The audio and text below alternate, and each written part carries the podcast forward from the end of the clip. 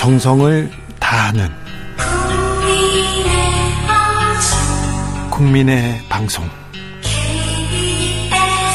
KBS 주진우 라이브. 그냥 그렇다고요.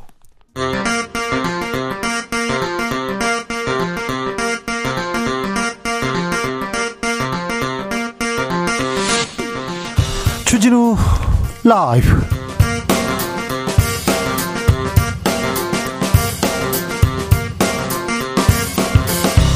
2022년 9월 15일 목요일입니다. 안녕하십니까. 주진우입니다. 국무조정실이 태양광 사업에 대한 조사에서 부당 집행된 예산이 2천억 원이 넘는다고 발표했습니다. 윤석열 대통령은 개탄스럽다면서 사법 처리 언급했는데요. 태양광 관련 수사가 정치권을 향한다는 소리 계속 나옵니다. 자세한 내용 주스에서 살펴보겠습니다. 윤석열 대통령 해외 순방 다가오고 있습니다. 대통령실에서는 미국, 일본, 캐나다 정상과의 회담 준비되어 있다고 밝혔는데요. 특별히 일본 정상과는 2년 9개월 만에 만납니다. 성공적인 해외 순방을 위한 외교 전략은 무엇인지 지금은 글로벌 시대에서 모색해 봅니다.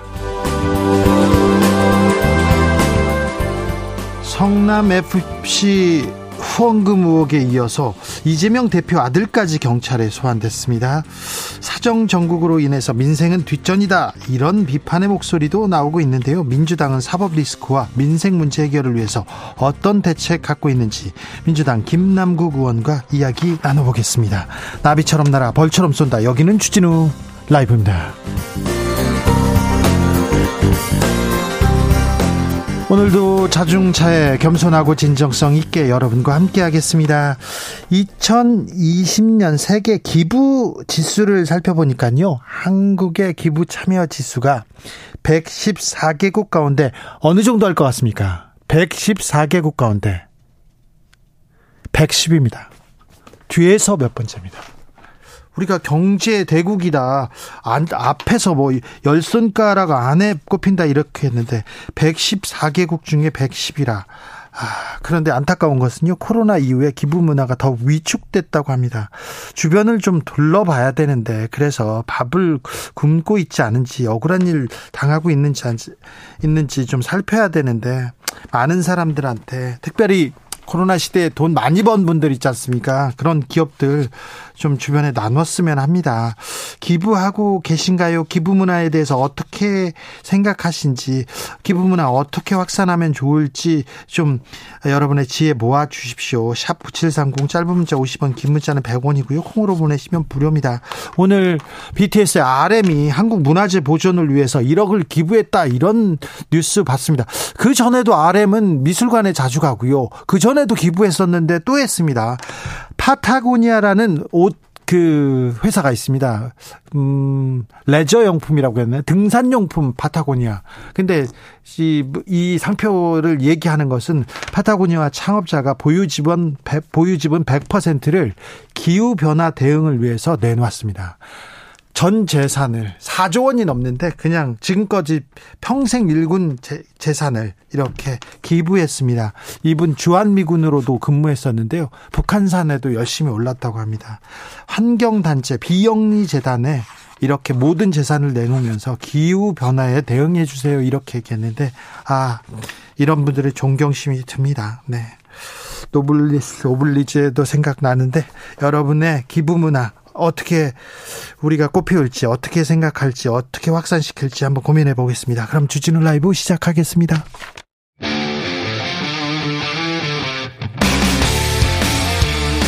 탐사보도 외길 인생 20년 주 기자가 제일 싫어하는 것은?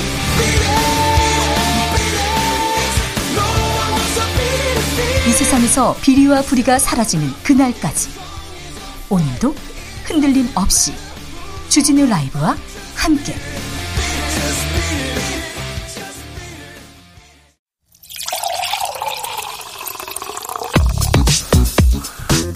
진짜 중요한 뉴스만 쭉 뽑아냈습니다. 주스 정상근 기자 어서 오세요. 네 안녕하십니까. 윤석열 대통령이 태양광 사업에 대한 수사를 촉구했어요. 네, 윤석열 대통령이 오늘 대통령실 출근길에 기자들과 만난 자리에서 문재인 정부 시절 태양광 사업에 대한 국무조정실 조사 결과를 두고 어, 참 개탄스럽다라는 말을 했습니다. 어, 윤석열 대통령은 국민들의 혈세가 어려운 분들을 위해 쓰여야 하는데 이런 이권 카르텔 비리에 사용됐다라면서 이 법에 위반되는 부분들은 정상적인 사법 시스템을 통해 처리될 것이다라고 말했습니다. 태양광, 재생에너지 이렇게 늘리겠다는 건 세계적 추세인데 태양광 산업 꼭 찍어가지고 이렇게 수사 언급한다. 이거 정치적 공세 아니냐 민주당은 반발합니다. 네, 박홍근 민주당 원내대표는 윤석열 대통령 발언에 대해 시대에 역행하는 처사라고 말했습니다. 어, 윤석열 대통령이 전 정부 탓, 환경 탓 핑계대지 말자라고 얘기했는데 본인의 무능이나 실정을 덮기 위해 전 정부의 정책까지 이잡듯 뒤지겠다는 것이다라고 비판했습니다. 네. 이 청와대 국정상황실장이었던 윤건영 의원은 이 전임 정부에 대한 모욕 죽이고 망신 주기라고 비판했는데요. 이 태양광 정책이 문제가 아니라 집행 과정에서의 문제라면서 이 문재인 정부 때도 숱하게 지적되었던 문제로 이 규제를 어떻게 할지 관리를 어떻게 할지의 문제로 풀어가야 한다라고 말했습니다. 그렇죠. 태양광 정책이 문제가 아니라 집행을 잘못했으면 집행에서 불법이 있거나 비리가 있으면 다 엄단해야죠. 감옥 보내야죠. 하지만 재생에너지, 태양광 이런 분야로 이렇게 아, 가는 것은 세계적인 추세입니다. 그리고 환경을 위해서도 옳고요. 파타고니아 회장 얘기 여기에도 적용이 됩니다. 민생 관련 이야기는 좀 했습니까? 네, 금리 인상 관련 언급이 있었습니다. 어, 윤석열 대통령은 금융 채무가 많은 서민의 민생 안정을 위해 고금리를 저금리 혹은 고정금리로 갈아타거나 만기를 연장해서 기간별 부담액을 낮추는 조치를 시행할 것이다라고 말했습니다. 예. 어, 윤석열 대통령은 경기 회복이 우선이냐 물가 상승을 잡는 게 우선이냐는 논란이 있지만 일단 물, 가를 잡는 것이 우선이라는 기조가 일반적이다라면서 네. 어, 정부는 시장 친화적인 방법으로 물가를 잡는 노력을 하고 있다라고 말했습니다. 물가를 먼저 잡겠다 이런 얘기를 했는데 이런 얘기를 좀 계속 해줘야 국민들이 좀 덜 불안, 불안합니다. 금리가 오르면 금리가 오르면 서민들은 이자 부담이 올라가거든요. 금리가 오르면 물가를 잡는다고요? 아니 물가가 서민 물가들은 노, 올라가지 않습니까? 우리는 그래요. 미국이 물가를 올려서 아니 금리를 올려가지고 물가를 잡는다고 하는데 미국 금리가 올라가면 우리는 생필품 가격이 올라가거든요. 그래서 민생 얘기를 조금 더 많이 해주셨으면 하는 생각입니다.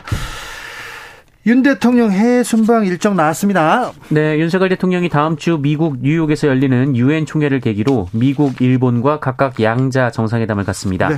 이 한일 정상회담은 지난 2019년 이 중국 한중일 중국에서 열린 한중일 정상회의를 계기로 이 문재인 대통령과 아베 신조 당시 총리가 양자 회담을 한 이후 2년 10개월 만입니다. 이 문제에 대해서는 잠시 후에 저희가 자세히 나눠 보겠습니다. 이야기 나누겠습니다.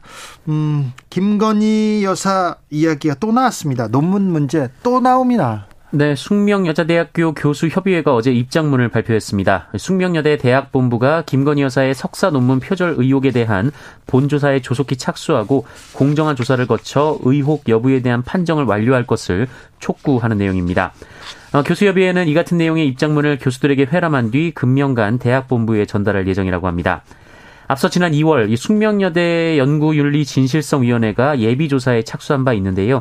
본조사가 필요하다 이렇게 판단을 했는데 네. 어, 규정상 그 예비조사 결과 승인 후 30일 이내에 본조사에 착수를 해야 하고 이 본조사는 시작일로부터 90일 이내에 완료해야 하는데 이 숙명여대는 현재 아무 입장을 밝히지 않고 있습니다. 국민대에 이어서 숙명여대입니다. 숙명여대 교수들이 있죠. 또 학생은 없습니까? 학생이 있죠. 그다음에 졸업생들 있죠. 계속 얘기 나올 거예요. 그러니까 대통령실에서 이 김건희 여사 논문 문제는 어느 정도 정리하는 게 맞습니다. 언제까지 이렇게 계속 이렇게 리스크를 키워갈 건지 이것도 답답한 노릇입니다.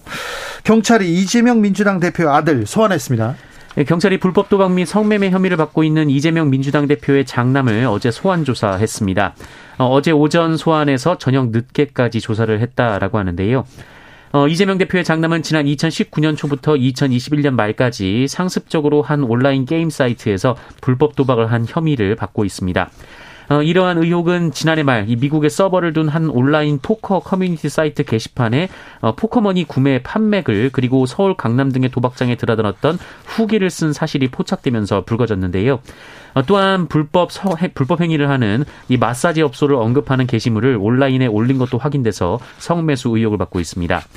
앞서 이재명 대표는 해당 의혹이 최초로 언론에 보도된 지난해 12월 16일 언론 보도에 나온 카드 게임 사이트에 가입해서 글을 올린 당사자는 본인의 아들이 맞다라고 말했습니다만 성매매 의혹과 관련해서는 본인이 맹세코 아니라고 하니 믿을 수밖에 없는 상황이라며 부인한 바 있습니다. 민주당 반응은 어떻습니까? 네, 박홍근 민주당 원내대표는 너무 무도하고 너무하는 것 아니냐는 생각이 들 때가 많다라면서 이 타깃을 딱 정해놓고 탈탈 털어서 나올 때까지 이 문제가 생길 때까지 하겠다는 것이 의도가 있지 않은 이상 이 정도까지 할 수 있나 싶다라고 말했습니다. 아, 다만 이재명 대표의 장남 소환 얘기는 이 처음 듣는 얘기라면서 이 법에 위반 사항이 있다면 피해갈 수 없다. 이 당당하게 조사받고 철저히 수사해야 한다라고 말했습니다. 위반 사항이 있다면 당당하게 조사받고 철저히 수사해야 한다고 말했습니다.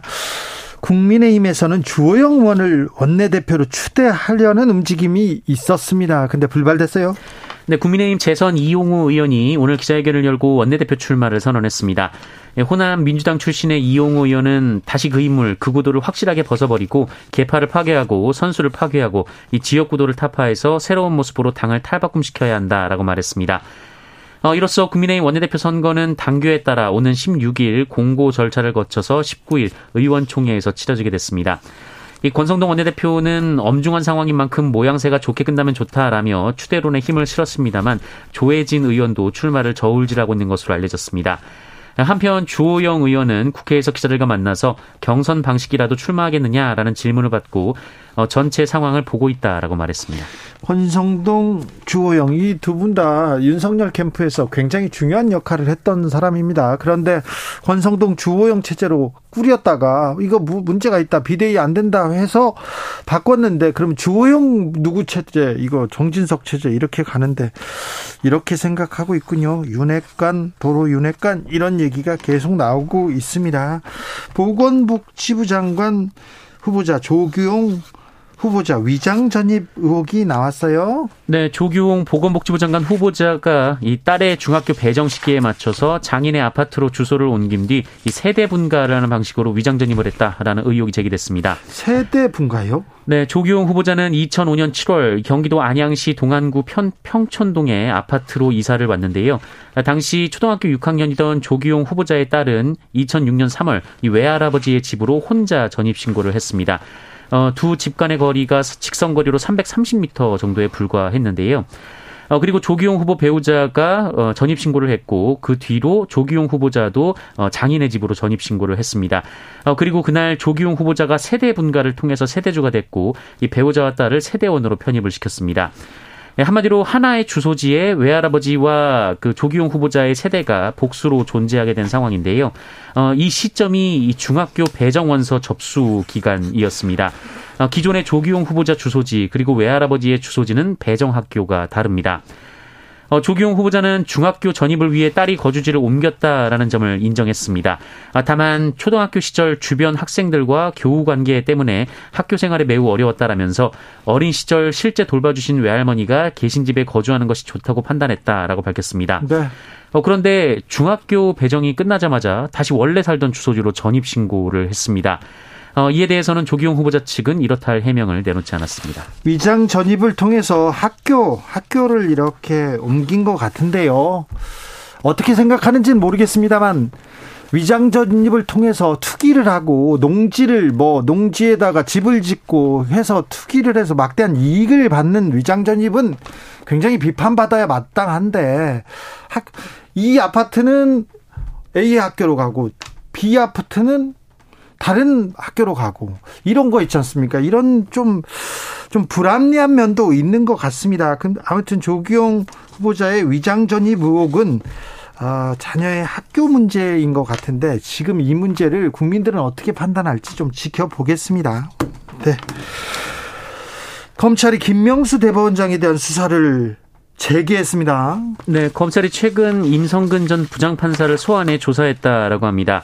어, 김명수 대법원장 관련 수사는 지난해 이 김인견 전 법원행정처 차장에 대한 서면 조사 이후 답보 상태였는데요. 어, 검찰은 새로운 수사팀이 꾸려져서 사건을 다시 보는 것이다라고 설명했습니다. 어, 이 건은 지난해 2월 이 당시 국회에서 사법농단에 연루된 의혹을 받고 있던 이 부산 고등법원 임성근 부장 판사에 대한 탄핵이 진행되던 상황과 연관이 있습니다. 어, 임성근 부장판사는 지난 2020년 5월 김명수 대법원장에게 사표를 제출했는데 이 김명수 대법원장이 국회 탄핵 추진을 언급하며 사표 수리를 거부했다 이렇게 주장을 했었습니다.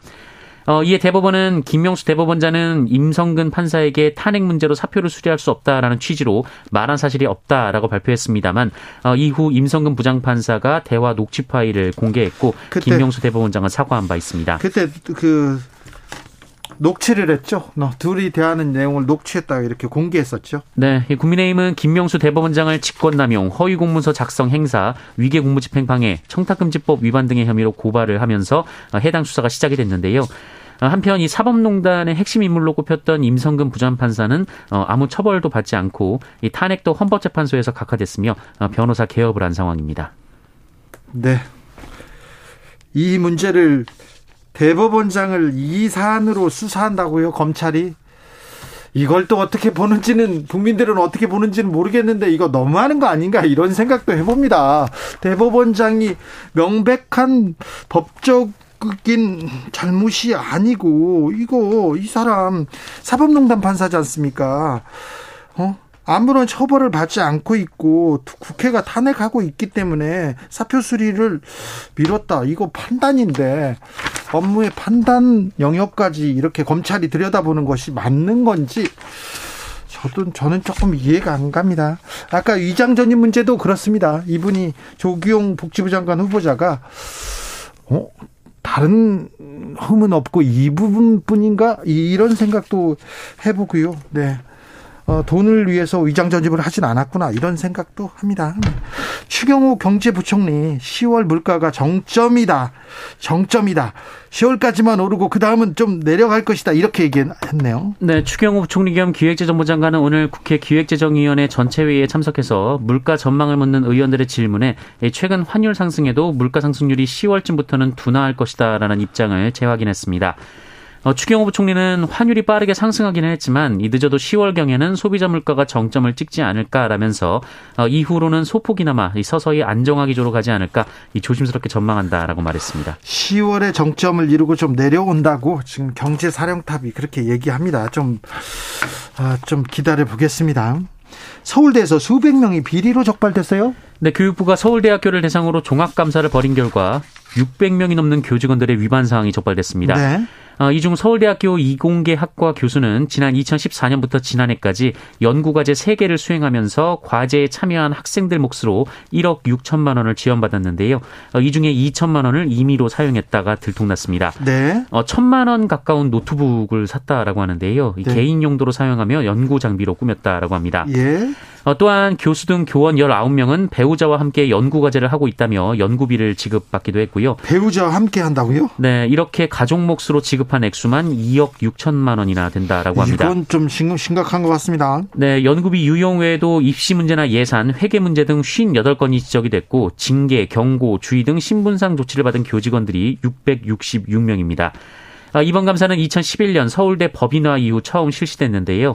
예, 서울대는 법인 전환을 앞두고 자체 컨설팅을 통해 당시 100여 건이 넘는 위반 사항을 적발한 바 있는데 그때 교수님들 그 학교 돈 가지고 막 유흥주점 가고 그랬지 않습니까? 네, 하지만 징계를 받은 사람이 없었습니다. 그래서 제 식구 감싸기 때문에 이 문제가 되풀이고 되풀이되고 있다라는 비판이 나오고 있습니다. 그때 징계 징계 제대로 안 했어요. 이번에도 적발했는데 징계 제대로 안 할 거리요?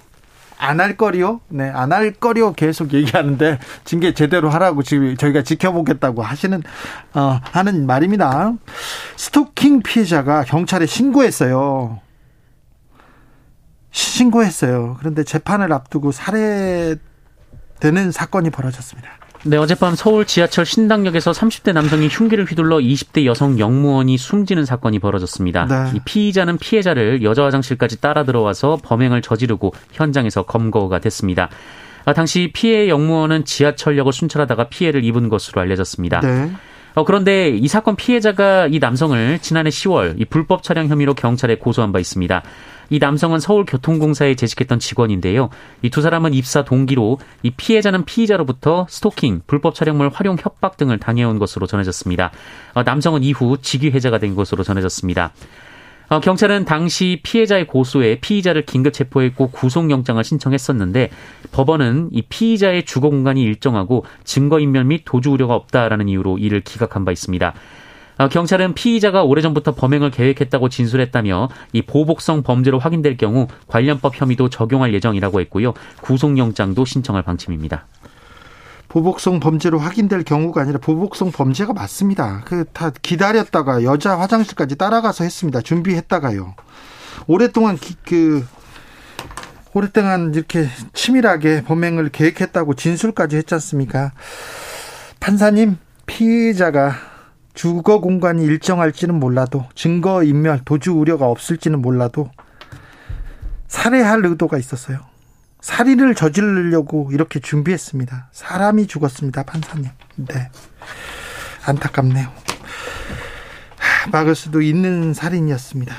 서울시가 성착취 피해 아동에 대한 종합 대책을 발표했습니다. 네, 서울시가 성착취 피해를 보는 아동 청소년들에게 피해 상담과 의료 및 법률 지원, 심리 상담을 일괄 통합 지원하는 종합 대책을 내놨습니다.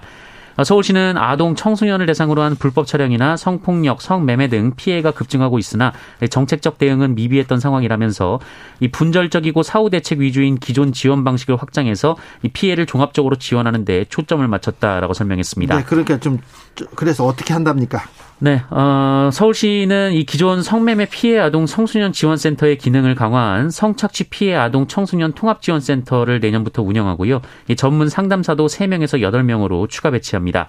아, 이들이 피해 아동의 경찰 조사에도 동석할 수 있도록 한다라는 계획입니다. 네, 전문 상담사를 3명에서 8명으로 추가 배치한다고 합니다. 3명에서 8명으로 늘었으면 엄청나게 많이 늘렸다 이렇게 얘기할 수도 있는데 아직도 좀 부족한 것 같습니다. 네.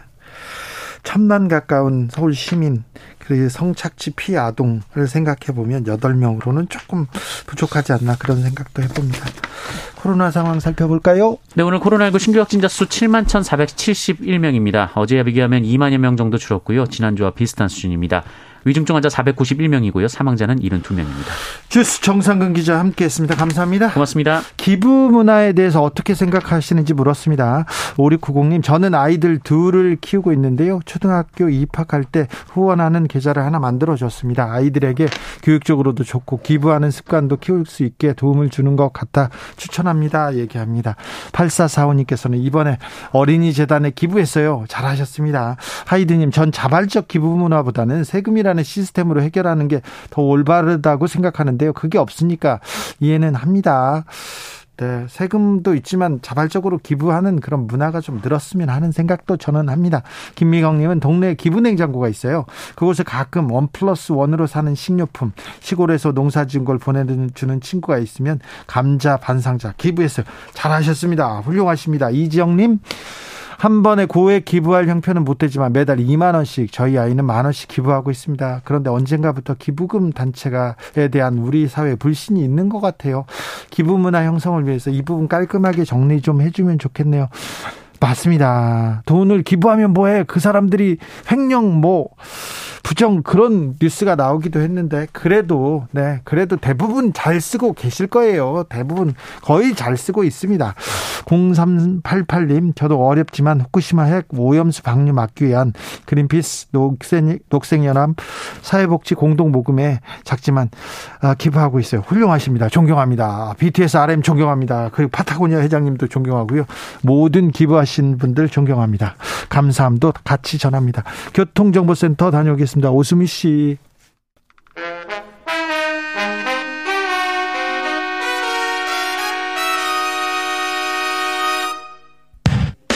주진우 라이브 돌발 퀴즈. 오늘의 돌발 퀴즈는 객관식으로 준비했습니다. 문제를 잘 듣고 보기와 정답을 정확히 적어 보내주세요. 유럽 전역이 겪고 있는 에너지 위기 여파로 프랑스 파리가 기념물과 공공건물의 조명 소등 시간을 1시간 이상씩 앞당긴다고 밝혔습니다. 적용 대상에는 파리의 상징인 이것을 비롯해 개선문과 루브르 박물관 등이 포함되는데요. 프랑스 파리 생강변에 있는 철탑으로 1889년 만국 박람회를 개최할 때 건축된 이것은 무엇일까요? 보기 드릴게요. 1번 에펠탑, 2번 불국사 3층 석탑, 3번 월정사 팔각 9층 석탑. 다시 들려드릴게요. 1번 에펠탑, 2번 불국사 3층 석탑 3번 월정사 8각 9층 석탑 샵 9730 짧은 문자 50원 긴 문자는 100원입니다. 지금부터 정답 보내주시는 분들 중 추첨을 통해 햄버거 쿠폰 드리겠습니다. 주진우 라이브 돌발 퀴즈 내일 또 만나요.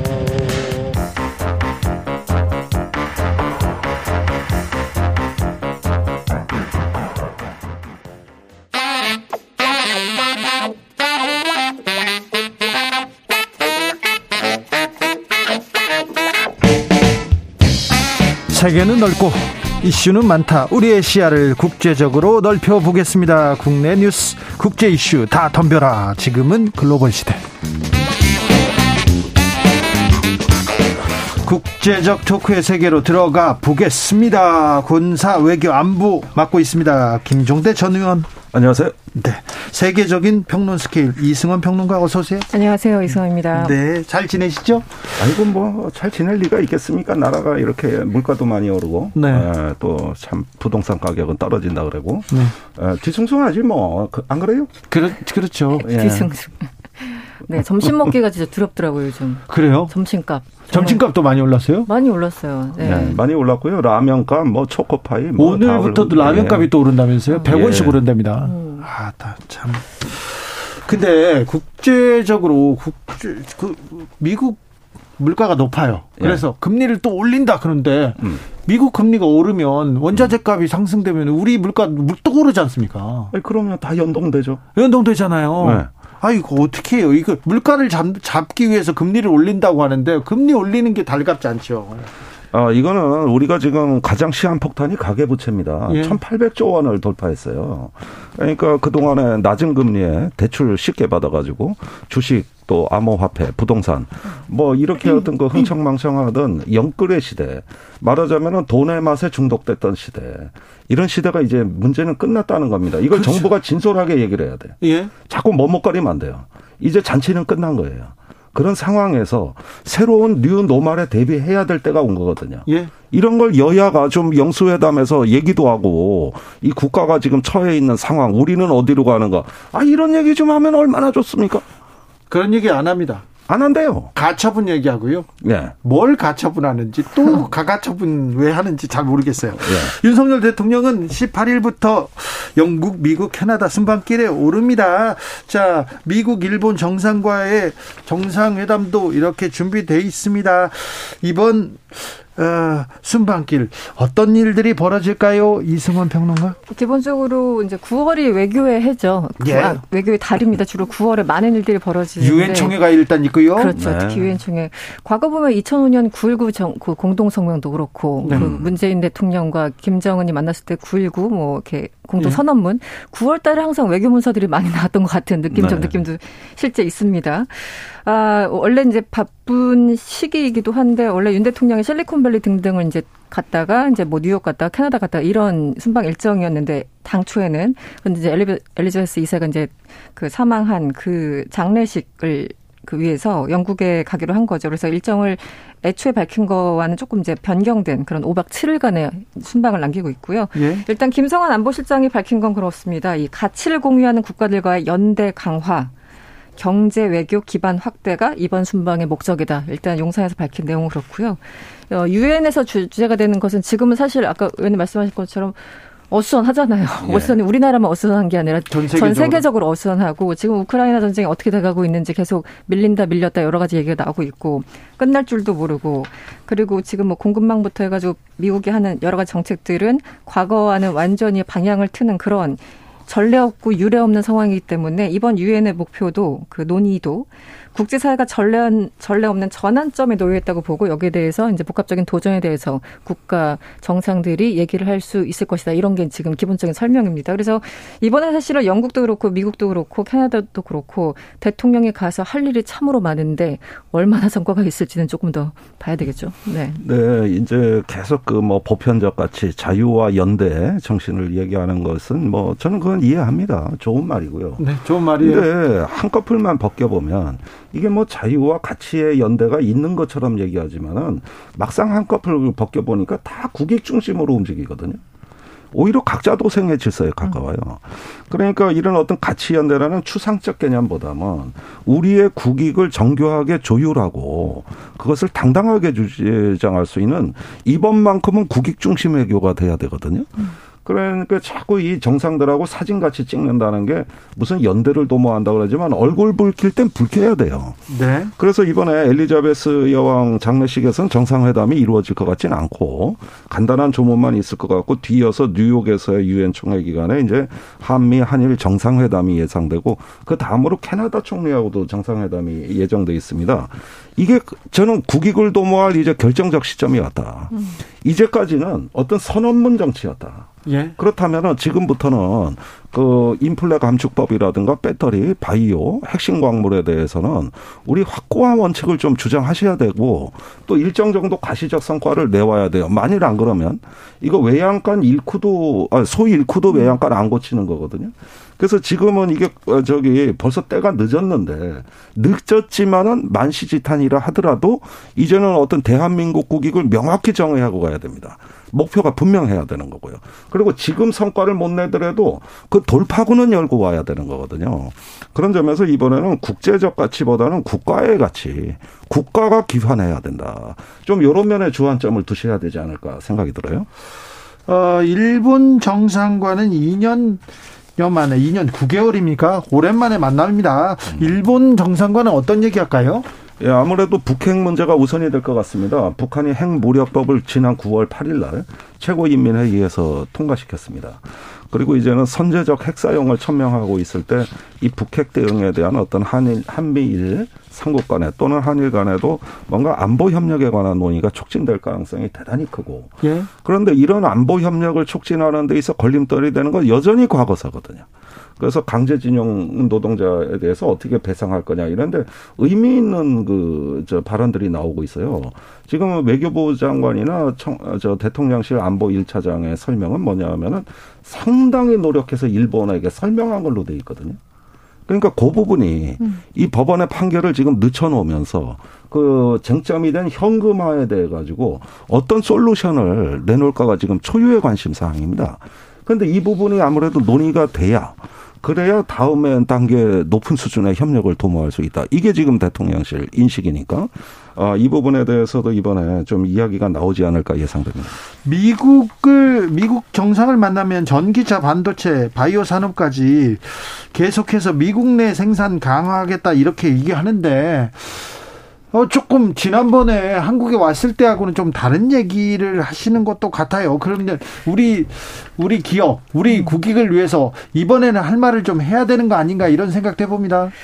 그 요즘 우리 언론들도 뭐 소위 뭐 보수적인 경제지조차도 이제 현대차 예를 들면서 이제 배터리 문제가 네. 그 인플레이션 감축법 으로 인해서 피해를 받게 되니까 뭐 뒤통수 맞았다 이런 표현들 많이 쓰는데 저는 그런 표현들이 과장은 아니라고 봅니다. 예? 지난 5월에 바이든 대통령이 방한했을 때 한미 정상회담을 보면은 그때 공급망부터 해가지고 여러 가지를 협력하겠다 그리고 경제안보 분야에 있어서 어 한미 어떤 그 동맹 관계를 한층 더 어, 고도화시키겠다 이런 얘기들이 있었지만 사실은 그, 돌아가서 네. 바이든은 어, 한국을 잊어버렸어요. 불과 얼마 안 됐어요. 몇 달 안 돼서 잊어버렸고 실제 현대차 같은 경우도 엄청나게 투자를 하겠다고 이미 발표한 상황인데 현대차에는 엄청나게 지금 피해를 줄 수 있는 법안들이 그냥 일사천리로 8월에 통과된 거 아니겠습니까? 예. 그래서 이제 반도체 뭐 배터리 이번엔 이제 바이오 법안까지 한국 을 생각했다면 이런 법안이 나올 수 있을까 싶을 정도로 그러니까. 행정 명령이나 이런 것들. 근데 과연 윤석열 대통령이 이번에 바이든 대통령을 만난다면 유엔에서 만나기로 뭐 일단 한 것 같은데 어느 정도까지 얘기를 할 수 있을지 모르겠어요. 우리가 지난 시간에 이미 이제 입법화된 거기 때문에 네. 이 나라는 시행령 국가가 아니기 때문에 그렇죠. 이것을 바꿀 수 없다고 얘기를 했잖아요. 네. 그런데 거기서 과연 어느 정도의 변화 그리고 국익을 위해서 우리가 얼마나 득할 수 있을지는 여전히 미지수인 것 같습니다. 아, 네. 이 부분은 말입니다. 그 지난 5월 21일 날 윤석열 바이든 두 정상의 공동 성명에서 정확히 이렇게 나와 있습니다. 전기차, 배터리, 핵심 광물 등에 대해서 양국은 회복력 있는 공급망을 구축하기 음. 위해서 장관급 산업 대화를 조기에 개최한다. 예. 이렇게 돼 있어요. 예. 근데 7월에 반도체법, 8월에 인플레이션 감축법 열리도록 장관급 산업 대화는 단 한 차례도 열린 적이 없고 선언문에 불과했고 그냥 일이 터지고 나서야 산자부 장관이 지금 미국에 갔는데 그게 법안 통과되고 20일이 지나섭니다. 네. 그리고 지금 한 달이 다 돼가고 있어요. 의미 있는 장관급 대화를 뭘 나눴으며 또 이것이 상시적인 협의 채널이 돼가지고 긴밀하게 조율할 수 있는 시스템인가 이 부분이 아직도 답이 안 나와 있는 상태에서 정상회담 선언문을 우리가 기억하고 있는 거예요. 그러면은 이 협의가 합의가 안 이루어진 것이거든요. 그렇다면 이번에 윤석열 대통령이 이건 한번 얼굴 붉혀야 되는 거예요. 음, 그렇죠.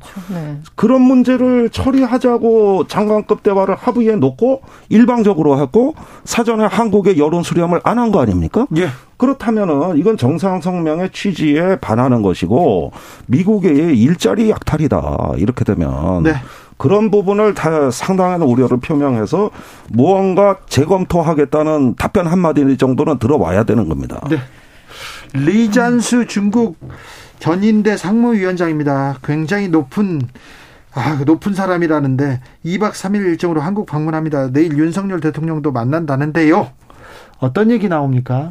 네, 일단은 그 중국에서는 지금 어, 탈중국을 선언했던 한국에 대해 가지고 굉장히 이제 설득하고 달래고 예. 그러면서도 견인해 나가는 그 인내 전략은 계속되고 있습니다.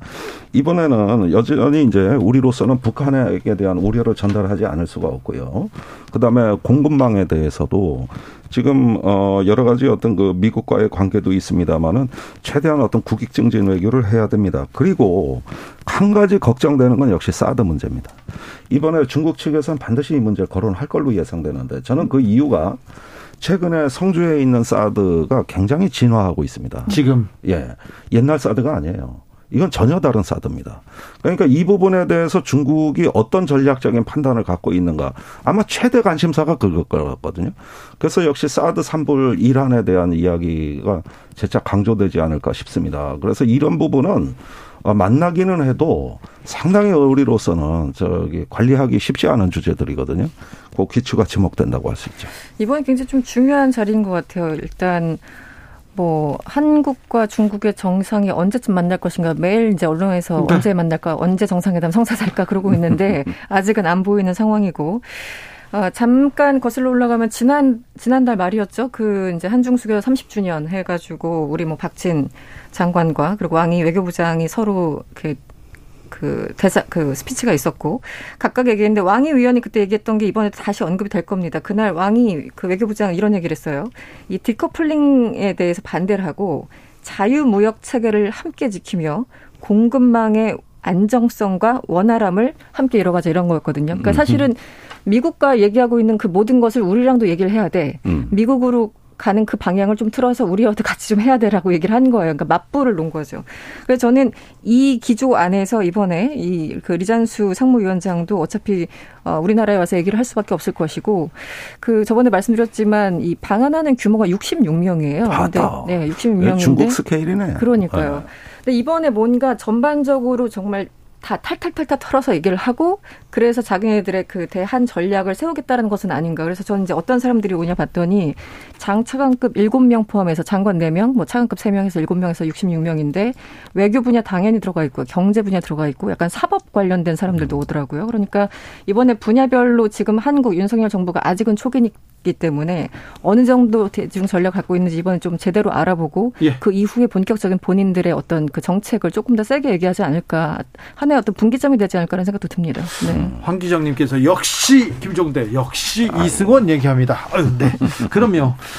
어, 영국 엘리자베스 2세 여왕이 서거했습니다. 네. 영국 여왕이 서거했는데 전 세계가 네. 엄청나게 여왕이 영국 왕이 이런 자리였습니까? 그러니까 역시 제국의 추억입니다. 이건 영국의 여왕이 아니라 영국의 킹덤의 여왕이에요. 예. 그러니까 예. 제국의 여왕이거든요. 아직도 그 느슨한 연합체지만 영연방에 56개국이 들어와 있어요. 그러니까 그 해가 지지 않는 나라의 추억, 과거의 어떤 근대 여명기에 생겼던 하나의 어떤 제국의 질서의 잔상들이거든요. 네. 또 그것이 지금은 문화적으로 코드화돼 있단 말이죠. 예. 그래서 우리가 아, 독립국가고 주권국가긴 하지만 한때는 형제같이 지냈던 음. 뭐 이런 식의 어떤 그 문화적 코드로 이것이 연결돼 있는 상징적 인물이 엘리자베스 2세고 무려 재임 기간이 70년 가까이 되니까 이거는 어떻게 되냐 하면은 이제 한 시대가 끝났다. 그렇죠. 여기에서 단순히 한 인물의 죽음이라는 것을 초월해서 우리가 한 시대가 지나가고 있다는 하나의 에, 분기점처럼 보여지는 거거든요. 네. 그런 면에서 세계의 이목이 쏠려 있고 또 이렇게 한 시대가 끝났다면 차제 영연방을 계속 유지해야 되느냐 이런 문제까지 논의되는 거 보면 이 여왕의 그동안의 존재감이라는 게 네. 얼마나 대단했던가 하는 걸 실감 하게 되는 여왕의 것이죠. 존재감 대단했습니다. 근데 찰스 왕이 됐죠. 이제 찰스 왕에 대한 미움은 뭐 어마어마한 것 같아요. 이것도. 사실상 전 국민 밉상 약간 네. 이런 느낌도 있고 이제 다이아나 비에 대한 워낙 그 사람들의 그 추앙에 가까운 네. 정서와 기억과 마음들이 있기 때문에 그만큼 이제 마이너스가 되는 거죠.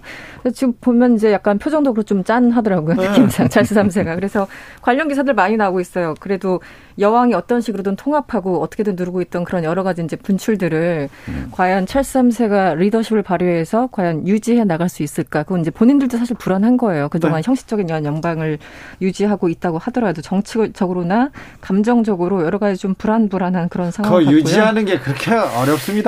그러니까 그 리더십이라는 게 보이지 않는 거지 사실은 예. 그 달성하기는 굉장히 어려운 거잖아요. 네. 그렇기 때문에 많이 비교가 되고 있는 것 같아요. 그런데요. 네. 어, 윤 대통령 순방에 김건희 여사도 동행합니다. 그런데 굉장히 관심이 많아요.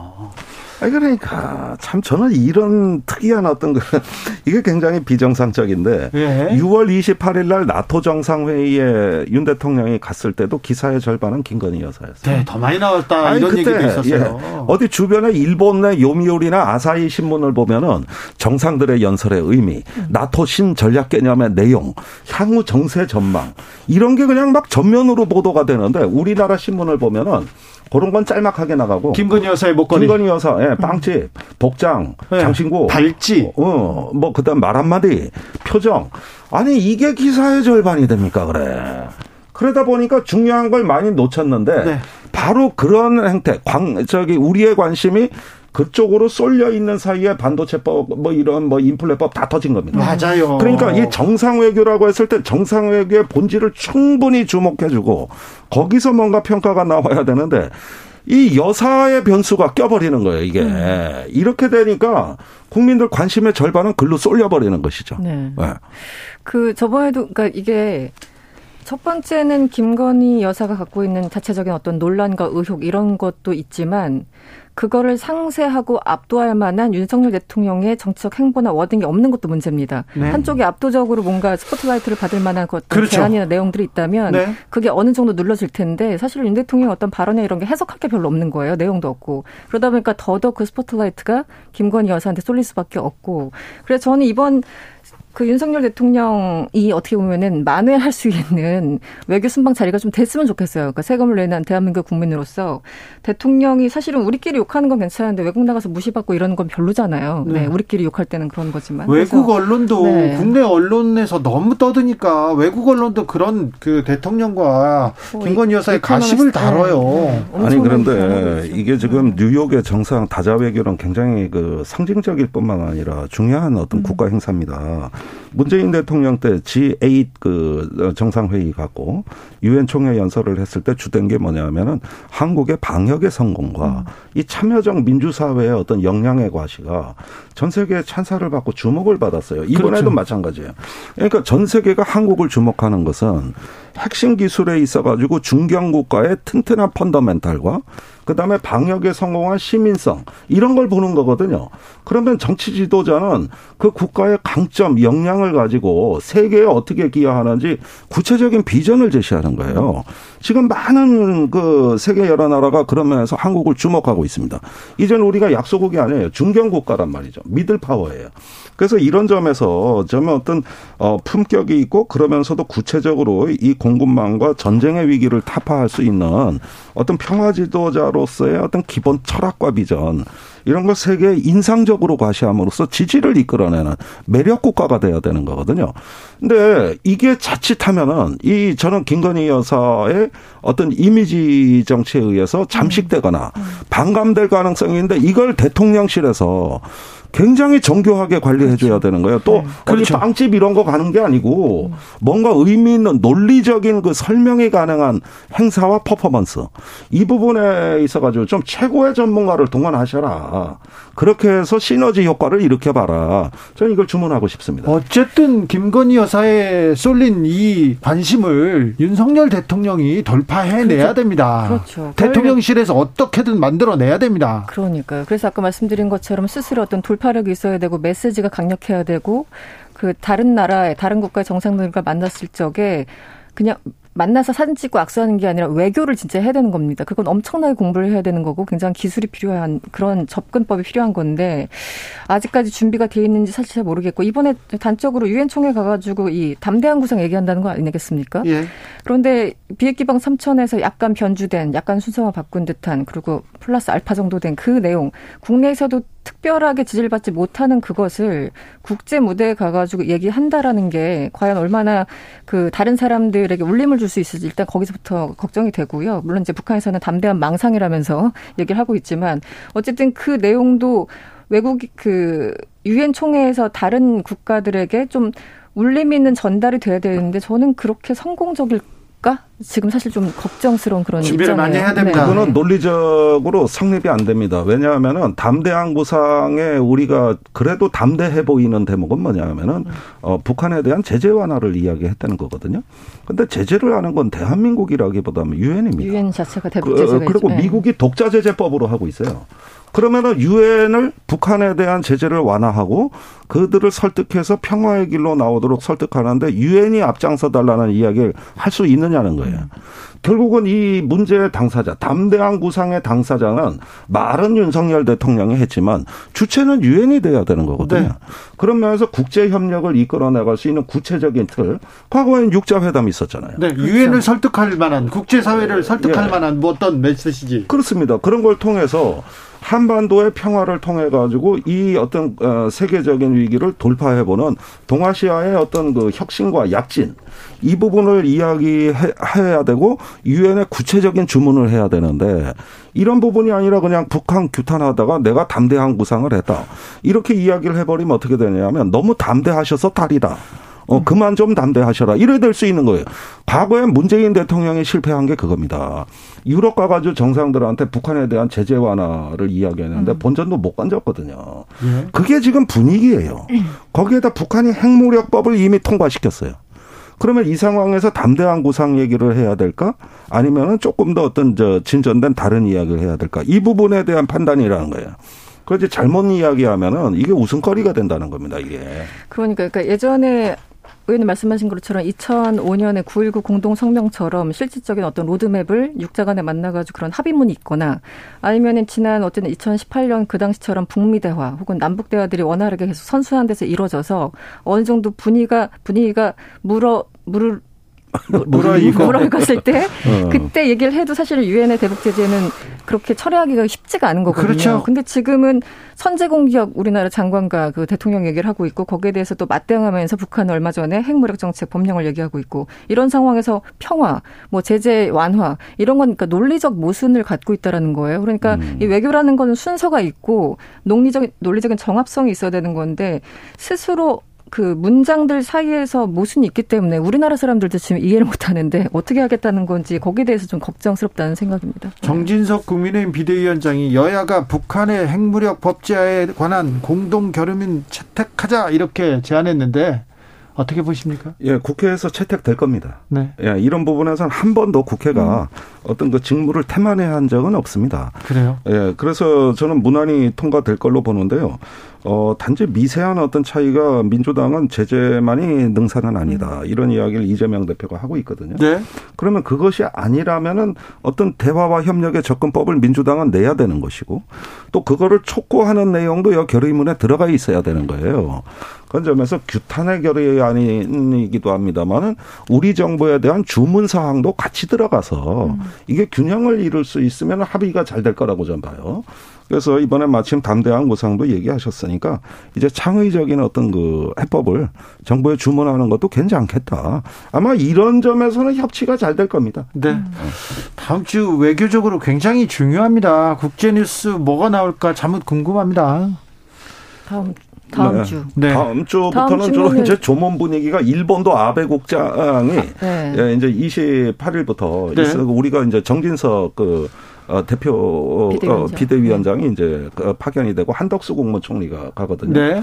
그러니까 이런 조문 외교회장이 마쿠대와의 적절한 어, 기회 공간입니다. 그렇죠. 인간관계도 저 문상 가서 풀고 그러지 않습니까? 네, 그럼요. 과거에 김대중 대통령 서거하셨을 때도 북한이 와서 그 훗날 임태희하고 저 비밀회담 네. 되지 네, 않습니까? 그런 면에서 이런 걸 활용하는 방법, 그 기술이 필요하죠. 네. 시진핑과 푸틴도 만난다고 하니까 그 이슈도 계속 이어질 것 같습니다. 그렇죠. 네. 네. 우크라이나 전쟁이 좀 끝나가나요? 우크라이나가 전세를 뒤집었다는데 이건 맞는 건지. 아이고, 글로벌 시대. 다음 주에는 또 어떻게 될지 참 궁금합니다. 김종대, 이승원, 이승원, 김종대 두 분 감사합니다. 고맙습니다. 오늘도 많이 배웠습니다. 네. 두 분 아주 좋습니다. 예. 잘 가십시오. 네. 감사합니다.